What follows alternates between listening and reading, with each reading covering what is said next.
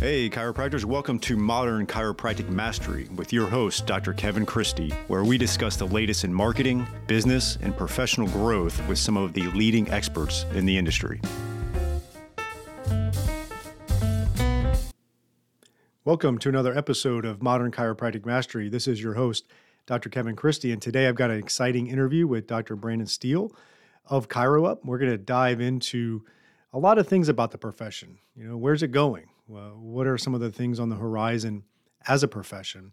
And interestingly enough, uh, I recorded this episode before we found out the news. I recorded this introduction afterwards. I, I do that after I uh, record the actual interview. And uh, between then and now, uh, we just found out that the University of Pittsburgh has a D C program starting in twenty twenty-five. I'm sure a lot of you have heard that by now, but maybe not. This is the first time you're hearing it. It's really big news. First public university in the United States for a chiropractic program.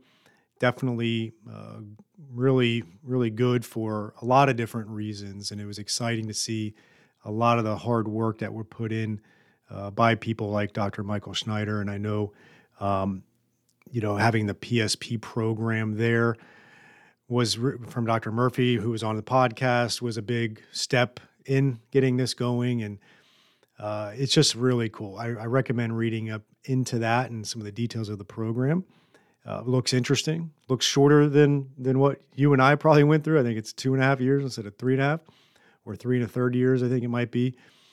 And so, uh, yeah, but exciting times and something that's a big step uh, for our profession. And in this interview with Doctor Steele, we we dive into other aspects of of the profession and what we're seeing and what he's seeing. He definitely gets a great insight into the profession, and he's just a wealth of of knowledge, and it's always good to have him on the podcast. I think this was the second time. Uh, last time was a, maybe a few years ago.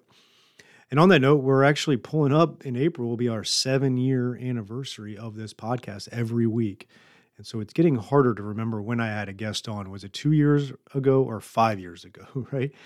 Um, just had someone reach out to me who was a guest on like probably within the first ten episodes. So this would have been in twenty seventeen, say that he got uh, a new client from one of our listeners who must have gone to the back catalog and, and, uh, and did that. So, um, look, look at the back catalog, a lot of good episodes for sure. Uh, speaking of kind of the back catalog too, and on a, on a more somber note, Uh, someone I got to know from the podcast, and then I had him as our guest presenter in January of twenty twenty-three, so a little over a year ago, in our mastermind group down in Fort Lauderdale. Uh, Doctor Ray Tuck, unfortunately, has uh, passed away. I think some of you had saw that. He's just someone that the term dynamic really, really um, explains who he was, and he was dynamic in many ways, and he was dynamic in life, dynamic for the profession, fun to be around, wealth of knowledge, and definitely gone uh, too soon. So my my condolences to uh, to his family. Uh, that's a big loss for everybody. And so um, definitely tough to hear the news. And uh, he did a lot more in his shorter life than many do in a full life. All right, without further ado, here is my interview with Doctor Brandon Steele. Before we get to today's show, I'm excited to tell you about a great product that will help your patients find quicker relief and help you get better outcomes. Stop Pain Clinical is a great way to provide a safe, effective pain relief alternative to N SAIDs and opioids while you diagnose and treat the underlying cause. It works on contact to provide fast, long-lasting pain relief from sprains, strains, bruises, arthritis, muscle aches, joint, and back pain. How does it do that? Stop Pain Clinical has ten percent menthol plus M S M and glucosamine. Great for joint pain. It is formulated with penetration enhancers and skin conditioners, so it works fast, feels great, and it is sweat resistance. And also the spray is awesome with kinesiology tape, so your athletes will love it.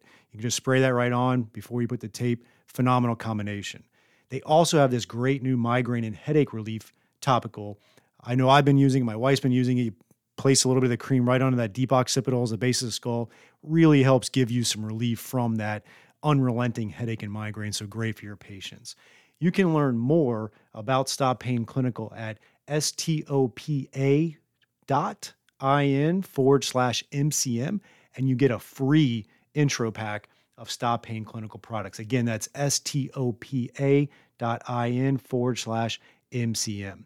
Great news, too, is Stop Pain Clinical topical analgesics are available exclusively through chiropractors and other healthcare professionals, so they have another great reason to visit you and tell their friends.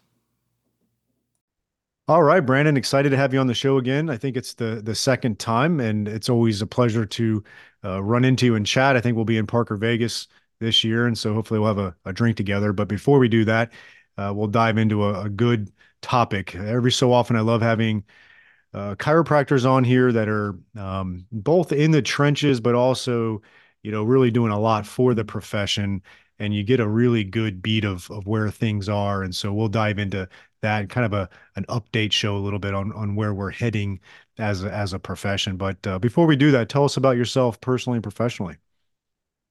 Thanks for having me on again. I think it's been a couple of years, and uh, in the trenches is where I've been. Uh, I think that's where a, a lot of us live, kind of the grind of managing uh, a practice, and then also a family is is always fun. And um, yeah, still working with uh, with ChiroUp, still working on private practice, and uh, not mastering any of them, but uh, working hard to to get better each day. Yeah, that's. Uh, I had Mark King on about a month ago, and I asked him, like, at what age did you feel like you really were in the swing of things? You know, he's in his uh, early sixties now, and it was like forty-five or forty-six, and I was like, oh, at least at least you were you had it figured out by then, because I'm still trying to figure it out. But to hear someone like him say, you know, it took about twenty years, it's it's not wrong. I think that uh, first off, I, I I love Mark. In fact, um, I, I've told him this many times, and him and Brett Winchester going to M P I seminars, but they're the reason I'm still in the profession. So eternally grateful for for whatever they're doing. Um, you know, there's there's uh, only a couple people that if they're jumping off a bridge, you wouldn't even see what happened. You just jump off with them uh, because you know they're making the right decision, and they're two of them. Um, but yeah, I, I know what you mean, and I think that one of the biggest turnarounds in my life was when I would walk out of my treatment room. And I would, not outwardly, but I would actually kind of look and like, oh, is there an art chart there? Because the first fifteen years, like, you're praying there's another chart there that you can, you know, see the next patient. And then as you start to get busier, you're kind of like, oh, I really could just use a couple of minutes to have a cup of coffee. And I think I've hit that point um, as far as, you know, fortunately building my practice up enough. But then you hit the next point of, man, I'm just sitting here trading time for money. Um, how can I How can I uh, pour a little fuel on this and, and scale the practice? So I think I'm at, at that stage. I don't know what stage that's called, though. Yeah, that's cool. And how many, like, how are you balancing your time now? How how many days a week are you in the practice treating patients? Uh, uh, there's there's no there's no balance there. Um, I, I yeah. see I'm about twelve hours a day, Monday, Wednesday, and, and seeing patients. Yep. Um, and then a half day Friday. If I could do that five days a week, I really would. I, I love that aspect of what I do. Yeah. Um, but just like we were talking about before the show started, uh, I'm getting older. I'm in my forties now. Things are starting to, uh, you feel it a little bit more. So uh, that's a that's a good cadence for me right now. And then the rest of the time is with ChiroUp or uh, being an Uber for my three kids. Yeah, exactly. So, well, we're going to dive into uh, a few things today, but I wanted to really get your assessment. Uh, what is going, you know, what's going on with the profession? Where are we going? It's twenty twenty-four. A lot of things in the healthcare arena. Obviously, there's a lot of things with technology and just uh, our interprofessional things that are going on. But what's your assessment of it right now? That's a good question. Uh, I practice with Tim Burrowsman, um, and we have another associate with us. So we're very good at assessing what's going on in our four walls, but that's not what's really happening around, you know, the U S and really the world. So we do a lot of surveys. And two thousand twenty-one, I believe we ran our first survey, just trying to figure out what's happening with the modern chiropractic practice. Mm-hmm. And it's interesting because the things that I think are true, or maybe we learned in school were true, Um, are, are not necessarily what's happening now. That we're seeing a lot more multidisciplinary practice. We have a couple hospital systems uh, that use us. Um, well, I take that back. So how many offices, in your opinion, Kevin, mm-hmm. um, are single offices versus, you know, they have multiple offices? You know, um, are, are they usually single, or do most chiropractic practices have multiples? usually single, and, and there definitely are some with multiples, but definitely you're, you're seeing mostly single offices. And then how many mm. chiropractors are in a single office? Yeah, unfortunately, it's often one. Um, we see a good amount of uh, partners like husband, wife, and, and things of that nature. Um, and then you'll sometimes also see partners that were like, you know, buddies from school, but often it's one. And then if they do things right over time, they get to a practice like how yours is, or typically how mine is, where there's uh, multiple provide providers. Yeah, we, we ran that survey. I think there was about four hundred responses. So it's not that big. You know, that's yeah. not, you know, maybe indicative of the entire population, but uh, it was one point eight. So obviously there's not a zero point eight of providers, but between one and yeah. two. Yeah. Um, what's the most expensive software that someone runs in their office? E H R. Yeah. Uh, what's the most expensive piece of their overhead? If not payroll, rent, but probably payroll. Payroll. Um, yeah. And then I actually, I got this one wrong. Um, majority of income, is it cash or insurance? Uh, I, I think a lot, and I'm trying to think, because you probably assessed ChiroUp users. Yeah, yeah. And I, you know, it's interesting because we have so many of our clients are ChiroUp users, and it's just such a symbiotic relationship. And I do, I do, a lot of them are are going cash these days, um, but I wouldn't know the number.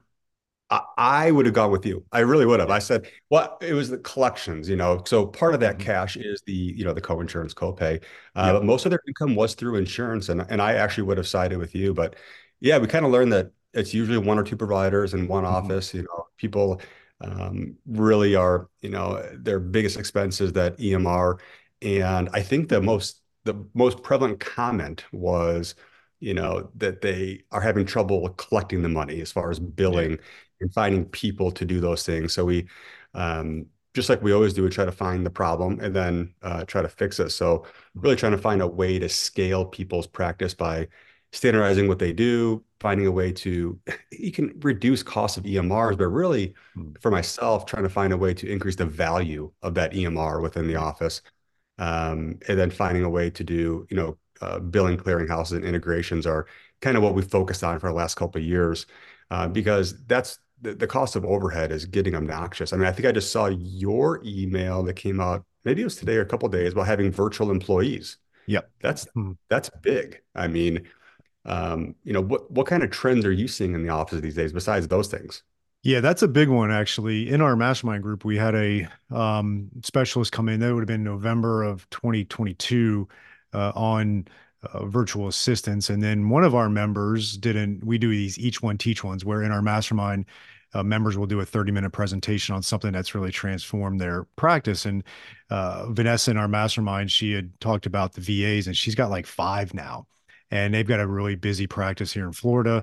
Uh, they do a good amount of personal injury and other things, but the V A is really, tr it's, it's re like kind of going to your point, people's payrolls have gotten so high. They've been able to mitigate that a little bit with virtual assistants, and then handle, offload some of the things that a person in-house would do, free them up to be able to focus on the patient that's physically there. And so one of the big trends I'm seeing is, is definitely virtual assistants is a big part of that. Um, we're also seeing that in the front desk, but also not even just the front desk. It is a, definitely a, a trend there. Um, I would say another uh, trend that we're that we're seeing is, um, you know, people, and it's it's not a good trend. Um, people are not figuring out what an hourly capacity is for their for their doctor, right? Like how much revenue can a, can one doctor bring in in an hour? And that's going to be a time, like you mentioned earlier, time uh, economy. It's it's going to be a time for dollars thing. And if you're deciding to spend thirty or sixty minutes with a patient, because we're seeing a lot of that trend, but they're trying to fit it in and pigeonhole it into an old insurance, chiropractic insurance model or a chiropractic cash reimbursement model. And they don't, they're not able to make enough money per hour in revenue to then support the overhead that you talked about, and, and a team around that. And so I'm trying, I'm trying my best to, to mitigate that part, but it's, it's definitely a problem. Yeah. Uh, I can give you how we do it. And I'm not saying this right. Uh, we work on points. So I have eight points in an hour. Mm-hmm. Now, here's the deal. If I saw a Medicare patient, that's one point. They're pretty easy. Um, if I have someone who's a new patient, they're three points. Uh, if I have someone who's a little bit of a talker, they could be two points or three points. And that way you can, you know, I can, I can see eight Medicare patients an hour because I can automate most of the stuff that I'm not getting paid to do by the minute. Um, mm-hmm. it, but then the other people obviously take a little more points to try to fill those gaps. But you're right. I've got a guy uh, who first started with us who could see two patients an hour, then was complaining he couldn't make enough money. I'm like, well, let's sit down with uh, with some gentle arithmetic and figure this yeah. one out. And um, but we have to do that. We have to automate the things that we're not getting paid to do. Yeah. Let's take a break from today's episode and announce our first sponsor. This is going to be Propel Marketing and Design. I've known Darcy Sullivan for years. We've worked hand in hand on my websites. I don't trust anybody else uh, to do this search engine optimization. She does a great job. There's there's so much to it. A lot of a lot of the lingo and the words are beyond my uh, comprehension, but it's just amazing work that she does. And if you're really going to get results with Google, you have to make sure your website is S E O optimized. And I really don't want you doing it yourself as a chiropractor. So I, you, you just have to have this type of stuff done. And if you're looking to get more organic online traffic that pulls in new patients, Propel Marketing and Design is currently offering chiropractors who listen to this podcast a free S E O website review. The free review will help you uncover methods that will improve your website and boost your search engine visibility. Head over to propelyourcompany.com slash chiropractor and schedule your free S E O website review. You won't regret it. She gets great results. Your website needs this. Your search results need this. Head on over there to propelyourcompany.com slash chiropractor to get your free S E O website review. And it's to your point on that is there's this um, mindset that it's that we're in a time-based economy as a chiropractor, but we're really in a results-based economy. Yeah. And, and, and, but there are some chiropractors that think that you can't get optimal results without the time.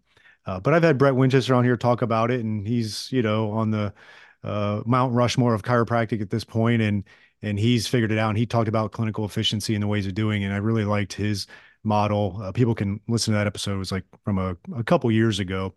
Uh, but yeah, I, I love your, your thoughts on the automation. And, and that would be another trend. People are looking for the ways they can be more efficient and also cut some of that payroll and just overall overhead costs through, through automation. Yeah, absolutely. One of the, I work for, work for, I'm a part of the Illinois Chiropractic Society. The, the pay is awesome. If you're in association work, you understand that. Huge benefits. Um, uh, I sense the yeah. sarcasm. Uh, it's laid pretty thick on that one. Uh, and I think it's very important. I think everybody should be part of their state association. I'm not, not, yeah. not uh, disparaging that. However, yeah, the biggest thing that I'll see with a failing practice is they want to treat patients faster. I'm like, gosh, don't do that. Uh, evaluate faster, you know, get to the actual problem. And then you know, the, the, the standard of care for treating the musculoskeletal conditions we see, it, it's laid out. You know, people want to make it some big, you know, elaborate scheme to get someone out of plantar fasciitis. Just look at the, the research. It's simple. As long as you have the right diagnosis, you're going to get to that, um, you know, that, that treatment and the appropriate, you know, time it takes to, for that tissue to heal. Yeah, absolutely. And and I think that's a, a, a key thing. And, um, but I, I do believe um, one of the trends I'm seeing that's improving is chiropractors are looking for help a little bit more. That I think in the evidence-based crowd, there's been a stigma of, um, you know, practice management and coaching or mentors or being an associate for a period of time or self-teaching. I, I know some chiropractors have done a great job of gathering the right resources like, you know, ChiroUp and others and really implementing it. Uh, not everybody's an implementer.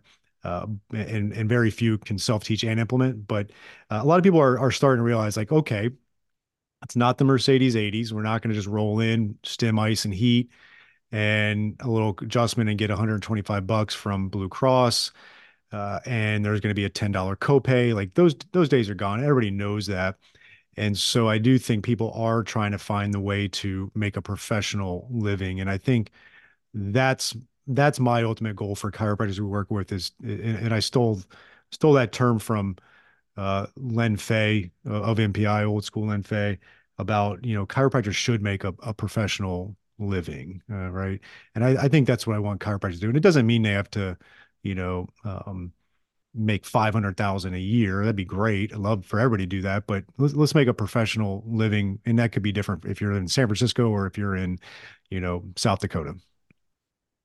Yeah, I, I won't, I won't disagree with that. Um, and I, I, I do believe there's a, a touch of lack of humility sometimes uh, when I talk with other kind of healthcare providers, but definitely with chiropractic, that we think what we're doing is right. And I'm not saying what we're, what we're doing is, isn't right. Um, however, you know, anyone can live in their own fairyland if their ego is big enough. Um, but there was a post on social media, and whenever posts get a lot of likes, I'll, I'll read it. I'm not a big social media person, but uh, there was someone who posted a picture of a fancy car mm-hmm. on, uh, you know, uh, social media, and here's how I did it. And everybody just berates him. And I'm like, mm-hmm. I kind of want to learn what this person is doing.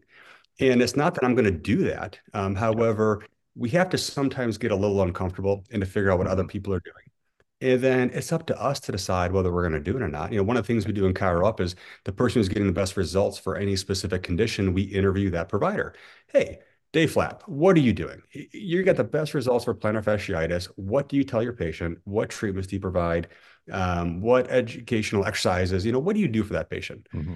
Now, we have evidence on what we say, or the literature says we should do for a patient. And now we have a little bit of a, you know, an ex- uh, evidence-informed decision, mm-hmm. but it's still my decision on what to do. But the more we can kind of learn what gets the best results, um, it just gives us the more evidence to support what we're doing.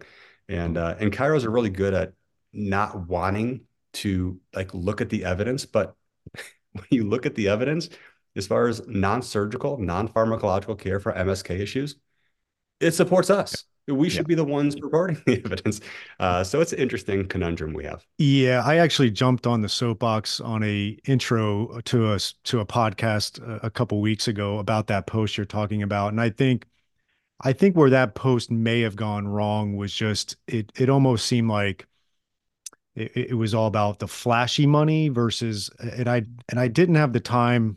or have the time to to write a comment on it, but I wanted to. So instead, I actually just spent like four minutes on an intro of our podcast to talk about it. And I'd, I'd love to get your thoughts on it. This was kind of what, where I, my take on it is, is um, because someone talked about, someone had posted in there that, you know, we are healers and healers first, and it's not about the money and, and things like that. And, and I, and I get it. And where I think the, let's call it the poverty mindset, which was essentially the the the gist of that post, I think where it it troubles chiropractors, it's not about the Lambo or the, you know, three houses or or whatever. Um, it's it's more about um, some of these subtle things that the poverty mindset hinders chiropractors, and it could be in things like. Um, Because you mentioned the evidence and, and and all that, it's like they underdose their treatment plans because they're putting themselves in the buying decision for that insurance patient that has a deductible because it's January, it's not December, right? And mm-hmm. so they're saying, well, I, yeah, I, the evidence would show that for this case, I'd need to see them three times a week for three weeks and then maybe two times a week for a week or or whatever. But I don't feel comfortable with that because Sally's, her deductible just renewed, or she's got a forty dollar copay, or they're a cash patient. So they, they give different treatment plans based on the finances in a, in a negative way, right? We've, we all know that a lot of chiropractors have always given treatment plans on based on great insurance reimbursement back in the day, or like, oh, this patient's got great insurance and a low copay. Let's, let's come in five days a week for the next four weeks. Uh, but on the other end, they're under treating and the results could suffer. And so if you're going to be a healer and you're really wanting to get the best patient outcomes, you have to be able to put the money outside of the equation of what your clinical recommendations are. And I think a lot of chiropractors are suffering from that. They're not billing for re-exams because of that. They're not billing for maybe extremity manipulations because it adds to it. If again, if that insurance patient has a, a deductible, um, you know, I think we're, you know, we're running into those situations, I think, on the poverty mindset. And then secondly, um, they're, they're afraid to reinvest money into growth uh, of their professional lives. And, and that can be tricky as well. And so I think those are a couple things. The post could have been a, a little bit more around that, but I think it was also meant to get people's attention with a picture of a, of a Lamborghini. Uh, but what are your thoughts on that uh, kind of word vomit I just came out with? Yeah, I, I actually had to start typing a little bit because there was a, a couple, there was a couple points that I want to make in there. Um, and just like yourself, I, I, I have the opportunity and the privilege to, to go out and, and speak for people and to, you know, spew out what I think is important. Mm-hmm. And one of the things that I'll always say is, listen, you, ha- if you're going to run a business, you have to have a business hand there. If you don't, you're going to go out of business. Mm-hmm. Um, however, you also have a clinical hand, uh, to get people out of pain. That's the product you're selling. And as long as your clinical hand is always above your, your business hand, you're going to do just fine. You're going to sleep well at night. Uh, with that being said, that society has a metric of success, and it's money. It, mm-hmm. Money doesn't do anything for you. It doesn't, you know, it's not a product, but it it it is a gauge of success. So uh, the only people that are going to get offended by that post are the people who don't have a Lambo and want one. Yeah. Now, the reason I say and want one is because I don't want a Lamborghini. Mm-hmm. That that's what makes that person excited. And he's got us talking about him. So there's yeah. something about it too. Um, but it's all on what drives you. So if that drives you and you're upset because you don't have one, because you want one, then it's going to make you upset. The last point is uh, that in the absence of clear communication, people make shit up. So in the absence of, you know, clear understanding of how he got that or what he's doing in his practice, how he's billing people, we're always going to assume the worst. And in our profession, we always shoot inside versus, you know, uh, to drive that. And I'm not, I don't even know this person. Um, so I, I know nothing uh, about this person. I, I was I was curious to the psychology of the question and the responses. Mm-hmm. Um, with that being said, I want the same thing that you want. Mm-hmm. I want to see chiropractic as a profession succeed. And I think that we have certain limitations. Mm-hmm. And the number one limitation, uh, before I say that, let me ask you a question. Yeah. Um, you had to look at your biggest time suck, which we disagree. Time is what we're trading for, for, for money. What yeah. was your biggest time suck in, in seeing patients? Uh, you know, definitely the notes part that kills me, because I enjoy the, the inner, like I get no flow state when I'm in with patients. It's when I, it's kind of like you said earlier, um, I get excited when a patient cancels now, like last minute, because like, oh shit, I got nice. I got ten minutes. I'm going to go yep. get like five notes done. And so it's not so bad. Right. So like, that's where my life has become with that. But when, um, I get in the flow state with patient communication and treating patients and like just chatting with them, it's the notes that just, if I, it, it it's everybody's nightmare. I, I agree. Absolutely. one hundred percent. I mean, I think there's gotta be a, and, and I look at it as the time to, to do a note, yeah. but that's actually not the time investment. The time investment is that note has to be clinically, clinically as competent as I am, uh, that it, it has to actually justify what I did. And we did a study in Illinois, and I don't want to put the number out there publicly, mm-hmm. uh, but as far as the percent of chiropractic notes that were compliant, um, it was, it was abs- I don't even like repeating the number. It was yeah. so hot and so close to one hundred percent that were not compliant with what we billed out for. Mm-hmm. So there's gotta be a better way. Uh, I should say that.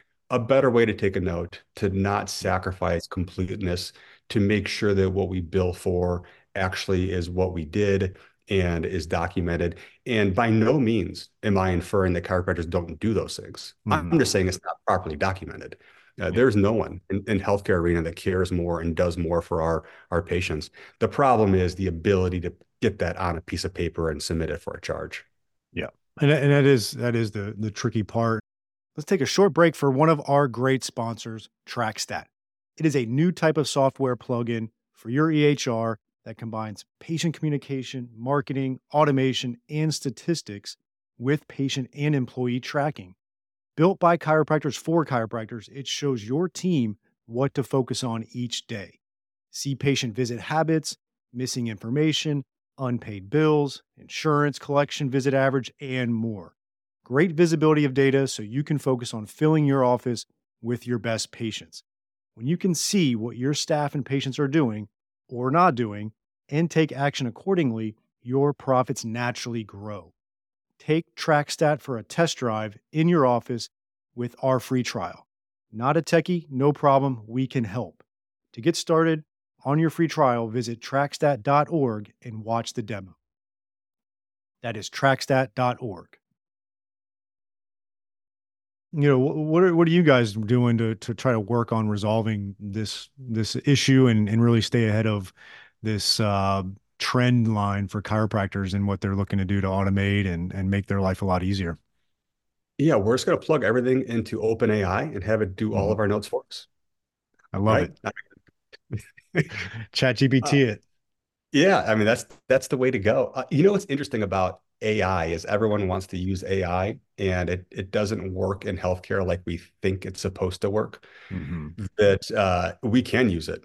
And a lot of people are using it really just one aspect of A I, more the machine learning part of it. Yeah. But I really believe that chiropractors are going to start to use A I in our daily and really life problems. Yeah. I mean, it works for a lot of things. It's, it's kind of like Copperfit. You can just, you can use it anywhere. It's going to solve all your problems. uh, but, you know, A I is really de developing those systems that's going to help us with problem solving and learning and reasoning mm-hmm. and things that we have to do in our office. But um, there's one major limitation in healthcare is that uh, the data it pulls from.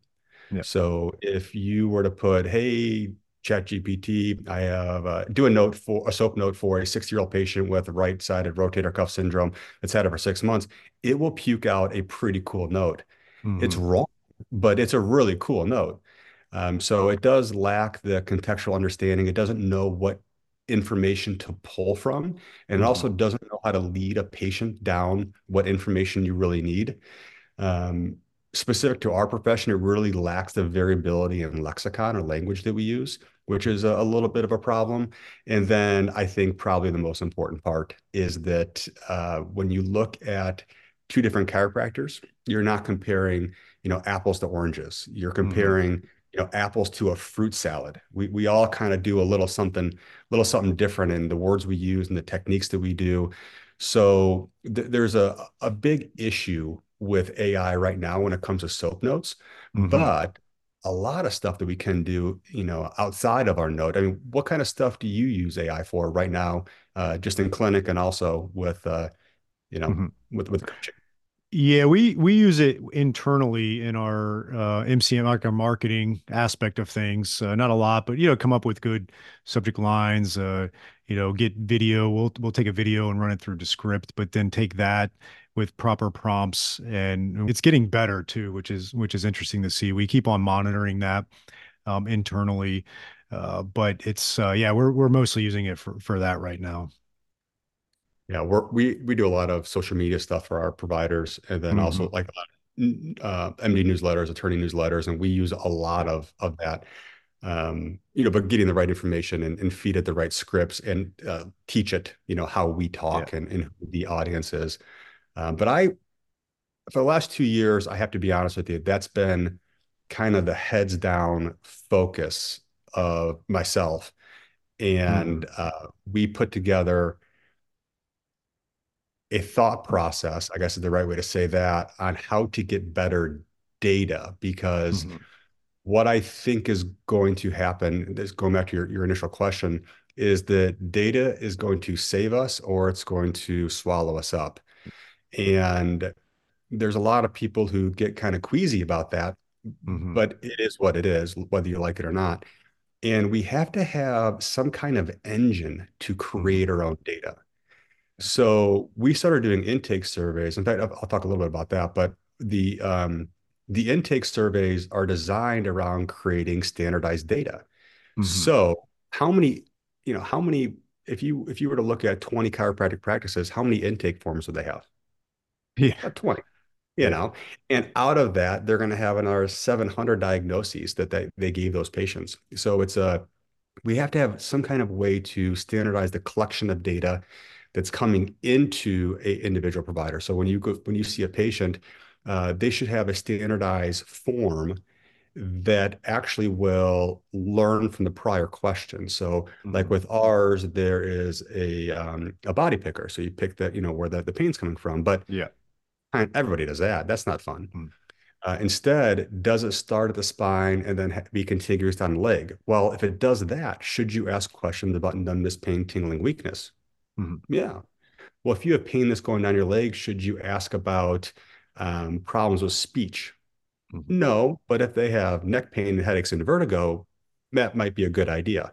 Mm-hmm. So we developed a survey system that uh, has been out two years. It's been one year out in our clinic uh, and in a beta group that actually learns from the past questions on what to ask next, which sounds kind of like a lot, but really within about three minutes, uh, we, we've got it down to now we can actually ask automatically the right functional disability index based on your area of complaint.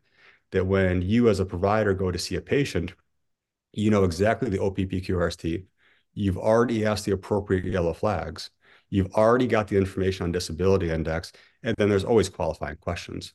Mm-hmm. But now my subjective part of my system is done, um, that I can uh, have that, that, that, that complete. Um, and then I was like, well, when do I take a note? Mm-hmm. Um, you take a note while you're seeing a patient or after you see a patient? I take the subjective part during, and and then I have preceptors, so they they kind of do some of the objective while I'm going, and then I afterwards is when I kind of clean things up and sign off on it. Charges, put charges in. So ninety-five percent of the providers that we we interviewed did the note after. You know, that's yeah. when most people are. They want the yeah. subject. They need to see that, obviously. Mm-hmm. However, it's interesting that we have an S O A P process. Mm-hmm. However, really, if you have the A, you know what the diagnosis, you've already gone through your triage system, then really it's S A O P. Because mm-hmm. if your assessment is already done, then you should know based on your patterns of what you do for that specific condition. Meaning if it's a lumbar spine disc lesion, I, you know, that's my primary diagnosis. I uh, do lumbosacral, thoracic, and sacroiliac joint dysfunction, and that's my pattern of how I normally code for it. And then I use these codes for billing. And then also I should also have the objective findings mm-hmm. that should be positive to substantiate that diagnosis, along with something that I think is kind of neat, the negative diagnoses, mm-hmm. meaning what was it not? Uh, did you rule out the hip? Did you rule these things? So w- we've done it, and it's It's mm-hmm. uh, it's out and it's running, um, and it's it, it's it's something that's. I mean, I'm kind of a geek when it comes to that, um, but I mean, if you come out with lumbar spine disc lesion, it should already know what muscles you're going to attack. It should already know the orthopedic evaluations, um, and the, the billing pattern and diagnosis pointing. So, um, yeah, that's what that's what we've been working on. So, are you saying that it also helps guide the practitioner on what to ask or do as far as assessments based on that? Yeah. Um, so that's where the machine learning comes in. So without a proper data set, then you really don't know what to do. But if I took, um, you know, last year, I think we put out nine hundred thousand condition reports. So nine hundred thousand patients saw our condition reports. Well, if we could start to identify a pattern of intake, you know, mm-hmm. so this, this type of patient, this persona, this avatar of patient comes in, of uh, age and, and O P P Q R S T and, and problems. And then we said, hey, these providers did this pattern of treatment and they got the mm-hmm. best results. Well, wouldn't you want to see what that is? Mm-hmm. Yeah. Don't, and I, I also believe researchers would probably want to see that. So can we open A P Is then now our researchers who are doing a phenomenal job, uh, your Schneiders and your, your Gertz and your Whedons, I mean, just are killing it for chiropractors. Yeah. Um, and now create our own data. Then now that we can we can actually scale the profession because we know what works and we know that what other chiropractors are doing. Now that humility comes in. You know, are you willing to switch? Um, I, I don't know.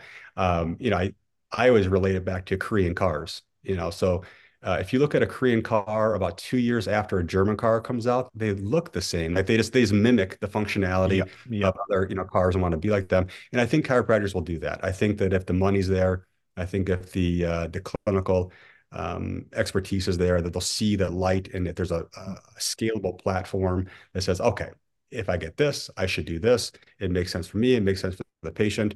And obviously we're getting great data as a profession. And I, I do think that we will find a way to, to bring, you know, a lot of our profession together if we can just agree that, hey, mm-hmm. as far as, you know, M S K care, you know, as, as far as, you know, non-surgical, non-pharmacological care, manipulation is, it, it mm-hmm. is. It, Research shows it's the best thing for our patients. Um, but the missing link is sometimes, you know, what manotherapy, what exercise. If we can kind of make it in one package, scalable product, then uh, then we have something to sell.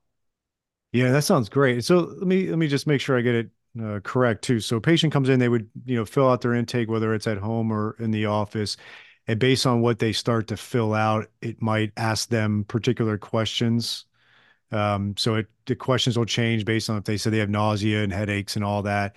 It'll ask questions that would help. And then that would go into, um, into the SOAP at some point or some entry level there. And then the provider sees it. And then from there, it also guides them on what they should start to look for, or follow-up questions or examinations to do, or...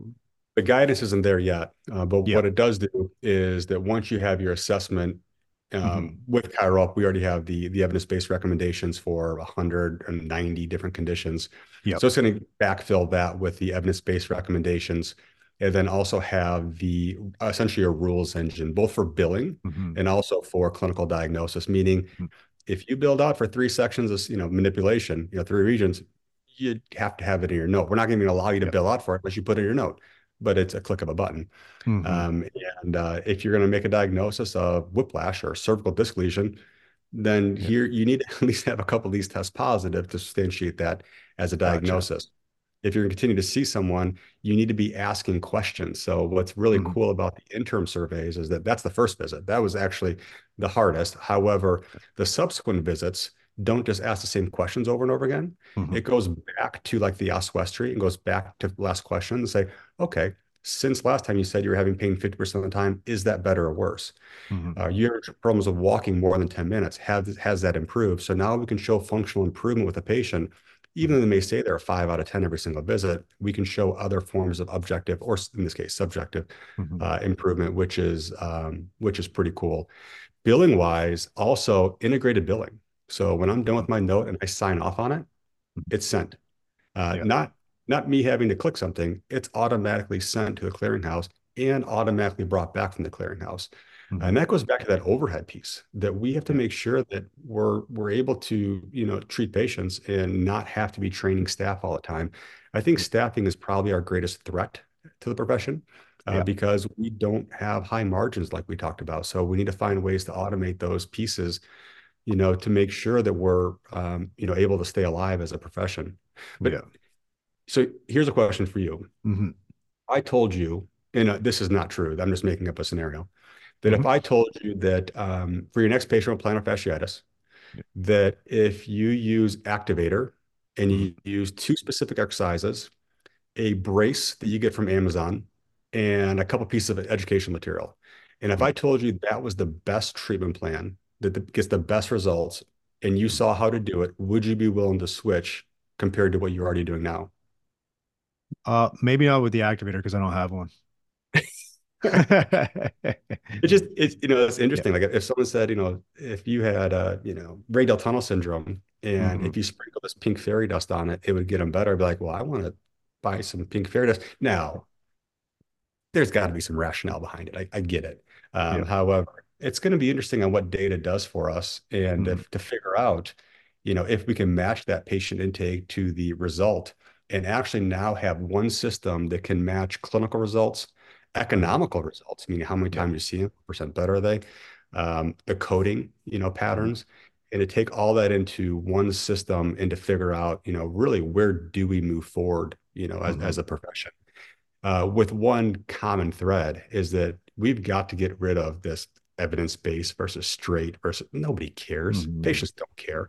Uh, as long as you're helping patients, that's what I want to see. If you're helping mm-hmm. patients, I want to see what you're doing and uh, then, then learn from you and figure out where is the place for that kind of treatment and where is the place for, you know, a more orthopedic diagnosis and treatment. There, there's, there's a place for everyone. Uh, but without data, we're not going to make any uh, strides in the future. Mm-hmm. It's my, that's my opinion.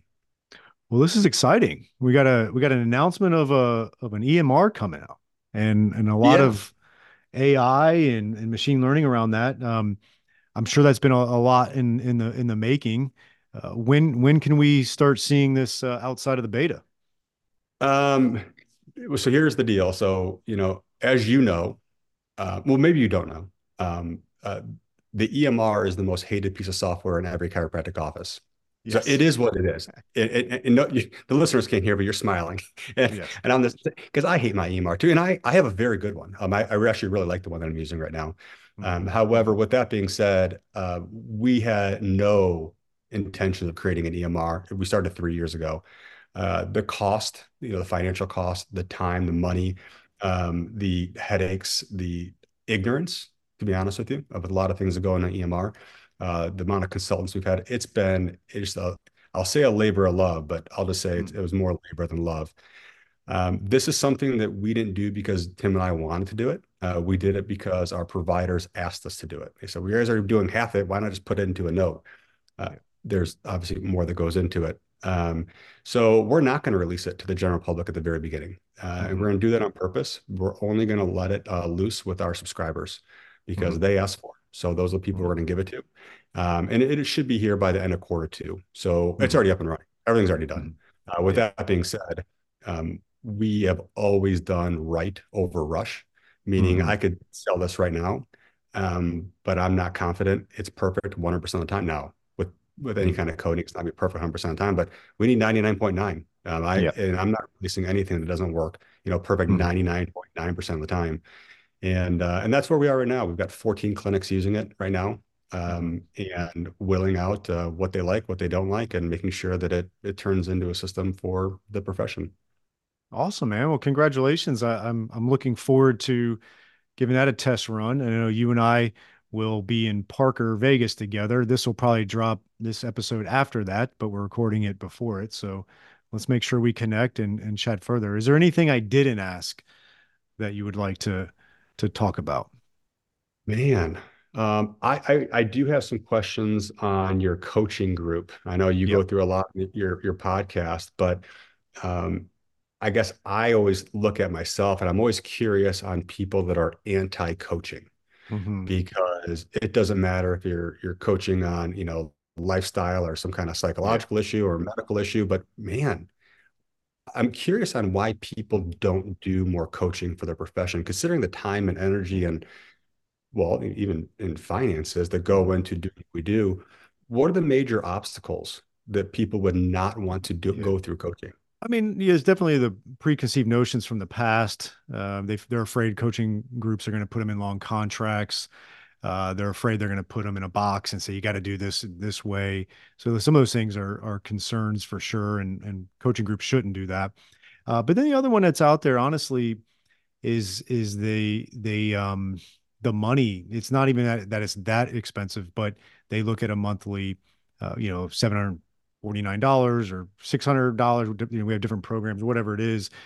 Um, and they, and they can't afford that. And it's, um, it's challenging because part of why they can't afford it is because they need help, right? Yeah. It's like if they, if they did spend the money, even if it was tight and they did get the help and they did implement it, then they would easily be able to afford it. And so it's a, it's a little bit of a conundrum that they're in, is that uh, we often hear like, oh, I can't afford that right now. And it's, well, you've been at this practice for seven years now. And it, and, and you know, there's obviously a reason why we can't afford it right now. And we want to get around that in the sense of let's help you afford that. And I always tell a story because uh, I've made it public back in twenty fifteen, twenty sixteen, when I switched from in-network provider to out-network in our practice and a few other things. Um, we were really struggling from a cash flow standpoint. And I brought on a financial coach to really help out with that. And it cost fifteen hundred dollars a month at eight, and it was a one-year commitment. And I was like, God, I, I'm losing money every month and I got to spend another fifteen hundred dollars. It was the best eighteen thousand dollars that year I spent. And I kept doing it after that because um, it, it just rewired my brain in the sense of how to understand business and personal finances. And so I had to spend the money to do it, but it was a good investment. And so uh, the long drawn out answer is, is, is a, a big barrier is the initial monthly cost of, of it and not affording it, but we're trying to get our clients to easily afford it and other things, obviously. Yeah, that's, I mean, that's great. I, I, I see the same thing. We, I'm always intrigued. We have a extremely low churn rate, you know, people that mm-hmm. discontinue our service, less than two percent, which, you know, what we're proud of, the people like it and use it, but in the same token, that's almost always in December and January when people are relooking yeah. at their finances. Like, yeah. they start cutting out the seeds mm. for their, their, their fields. And I'm like, yeah. plant more, more seeds. Don't yeah. cut off your expenses, you know, mm-hmm. pour some fuel on that. And, and coaching is one of those things that mm-hmm. um, I'm not sure if you're familiar with E O, um, Entrepreneurs mm-hmm. Organization. Yep. Um, I've been a part of that for, for many years, and uh, getting someone else's perspective on your problems, whether they're in the profession or out of the profession, mm-hmm. uh, it's, the value is insurmountable. It, it, it learning from people that have already made the stupid mistakes that we've all made, or learn from people that are doing it right, or maybe a little bit different, uh, is invaluable. So uh, I hope at some point uh, I'll get the invite to be a part of your group. I'd love to have you be part of our mastermind group. We got two great groups there. I'm probably going to have you come, ask you to come speak to one in twenty twenty-five, but I got to be a part of it. Um, all right. yeah, you're, you're invited. I, we're going to have to do that at some point, because um, I look at the people you guys have in your group, and those are the kind of people that everybody should be learning from. Yeah, it's, it's a great group. It's better than I could have ever imagined. And we're three years into it now, and we've had such a return rate, which has been great as far as the people coming back and, and rejoining. So it's been, it's been exciting to see that. So. Good. Well, kudos to you. I've, I've heard nothing but positive things. Thank you. Well, Brandon, I really appreciate your time today. This was, this is awesome. Excited to see how all this uh, goes, and I'll be uh, asking you more questions on that. And when it is launched to us, uh, cause I am a ChiroUp subscriber. So uh, I'm looking forward to that opportunity. Okay. Well, thank you very much. And uh, until next, oh no, I guess we already saw each other. We, we yes. saw each other at Parker. So it was good seeing you again.